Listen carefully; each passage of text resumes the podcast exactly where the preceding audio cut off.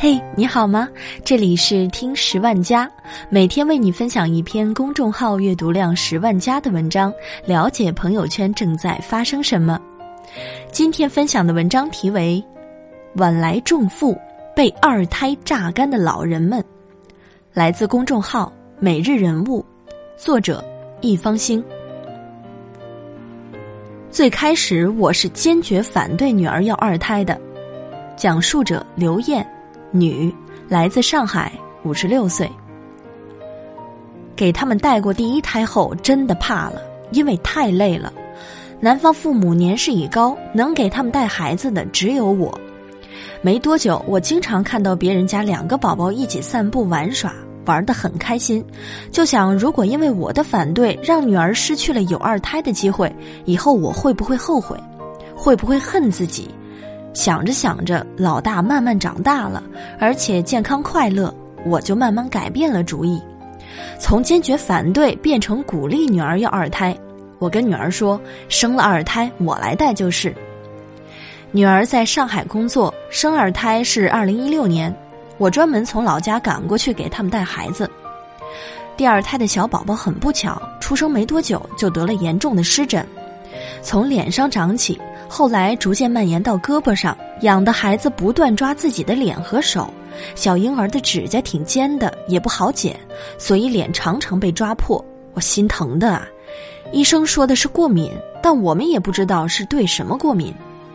对小婴儿来说，过敏源的筛查要从脖子上抽血，妈妈心疼，一直不愿意做，直到孩子养到两岁，能从胳膊上抽血了，一查才知道。是对鸡蛋和奶制品过敏，这才知道为什么湿疹越来越严重，越来越治不好，因为天天都在吃鸡蛋喝奶呀。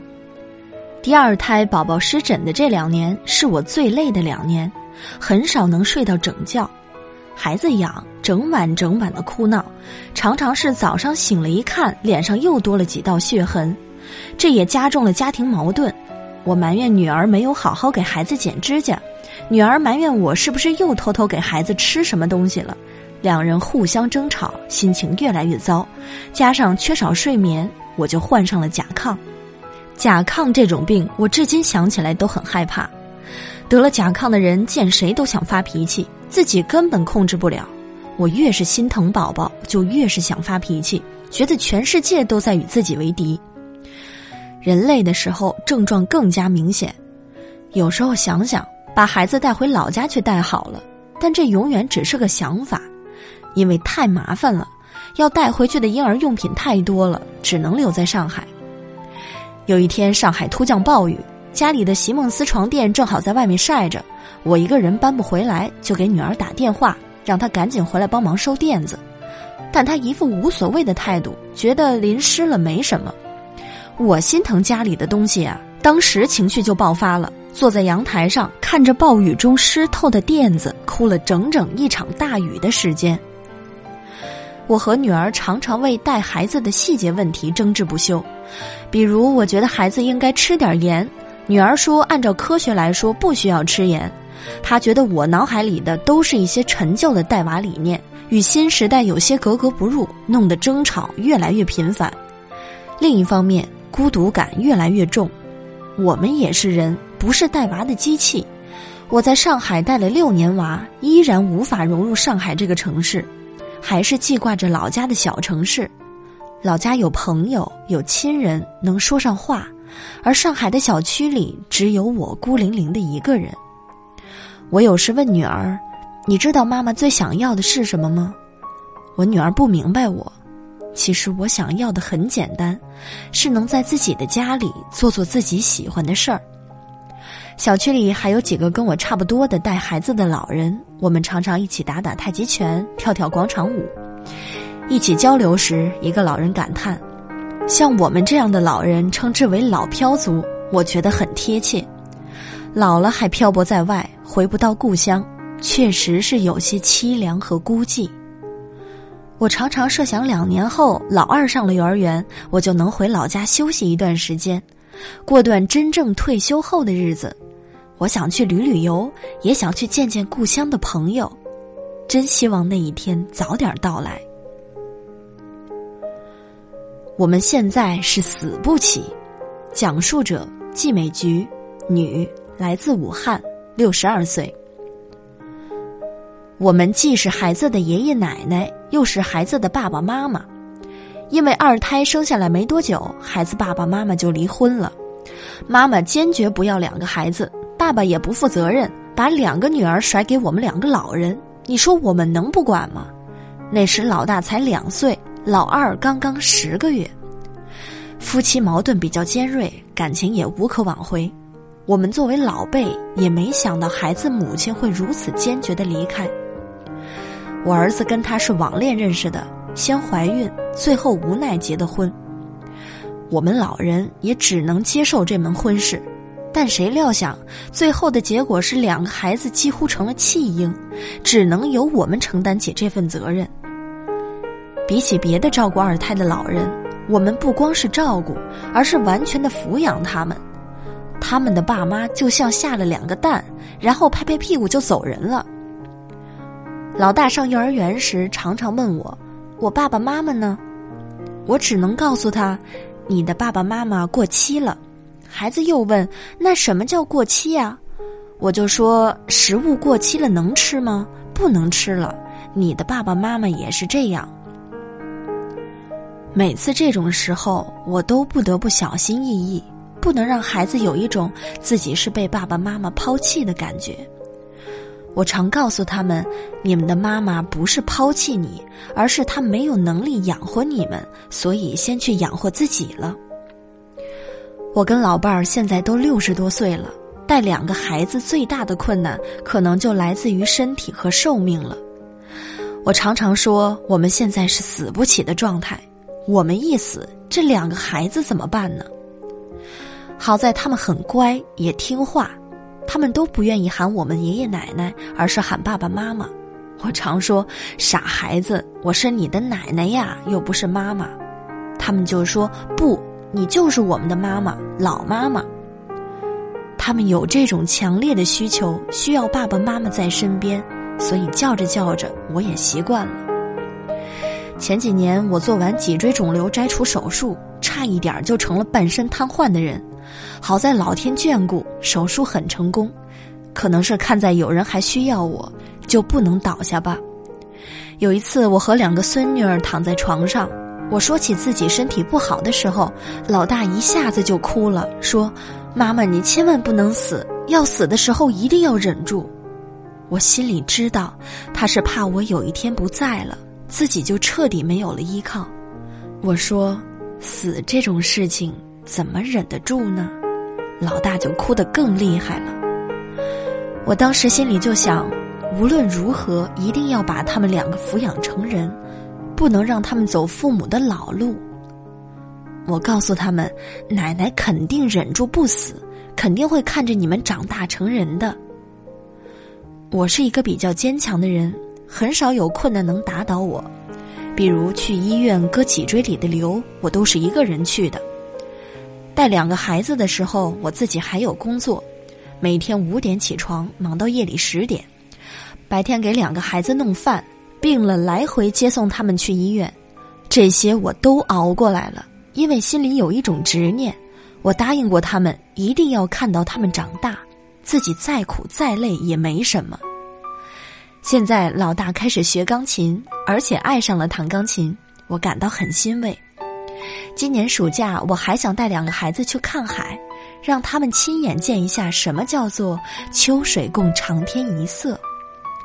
我希望，当我们有一天不在这个世界上的时候，他们依靠自己的力量也可以活得很好。如今，小孩上学校经常要开家长会，开之前我还想，别的孩子都是父母去，我们的却是爷爷奶奶去，会不会有些奇怪？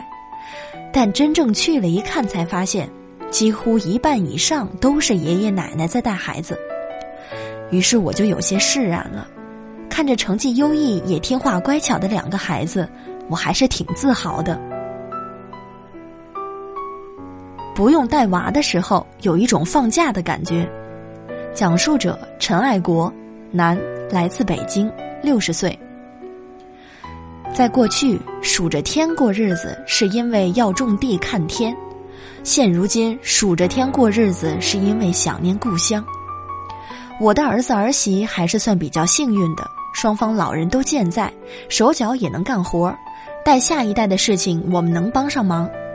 他们生一胎和二胎的间隔只有一年多，我们等于同时带两个孩子，家里突然多了两个孩子，又是在北京生活，经济压力一下子变得十分巨大。儿媳妇儿奶水不足，必须靠奶粉替代。现在的婴儿跟我们那时可不一样，那时只要是奶粉就泡给婴儿喝了，现在还要追求国外的大品牌，国产的不喝。两个婴儿喝奶粉都是喝双份。奶粉二百多块钱一罐，两个娃一个月要喝十罐奶粉，而这只是养娃投入极小的部分，比如还有纸尿裤、棉柔巾之类的，几块钱一张，一天用个十几张很正常。经济压力使得儿子儿媳妇不可能不工作，他们去工作赚钱了，带娃的事情只能交给我们。我们来北京，因为普通话说不标准，孩子们也让我们少跟宝宝讲话。我们两口子感觉有些自卑，在楼下小区里遇见其他带娃的邻居，也有些不敢上前搭话。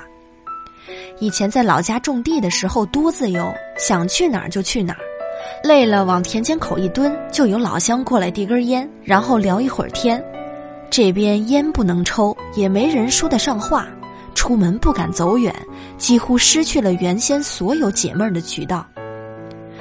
在北京带两个娃住了三年多，活动的范围始终不超过小区到菜市场的距离。我常常觉得，我的生活就是一个以小区的家为中心的圆，这个圆很小，我也出不去。回去跟乡亲们谈起时，他们有的还很羡慕，说你去了大城市，跟儿女们住一起，吃穿不愁，多自在呀。但实际上，我每天能做的只有买菜、做饭、带娃。儿子儿媳妇一回来也累，经常就是往电脑前一坐，也不跟我们说话。即便是说，好多内容我们也听不懂。我常常感觉自己就是个关系比较亲近的，但是没有工资的保姆。二零一七年下半年，老二得了肺炎，我每天都要坐公交车带他去医院打针。于是我第一次有了公交卡。出门的距离比菜市场远了不少，好不容易老二打了半个月针，肺炎好了，我自己又得了流感，身体一下子垮了。儿子儿媳妇明面上是让我好好休息，实际上是怕我传染给两个孩子，他们不让我碰两个孩子，吃饭也不能一起吃。我从心底里是体谅他们的，也能接受，但是情感上总是觉得有些难受。就这次感冒的机会，亲家来北京替换我。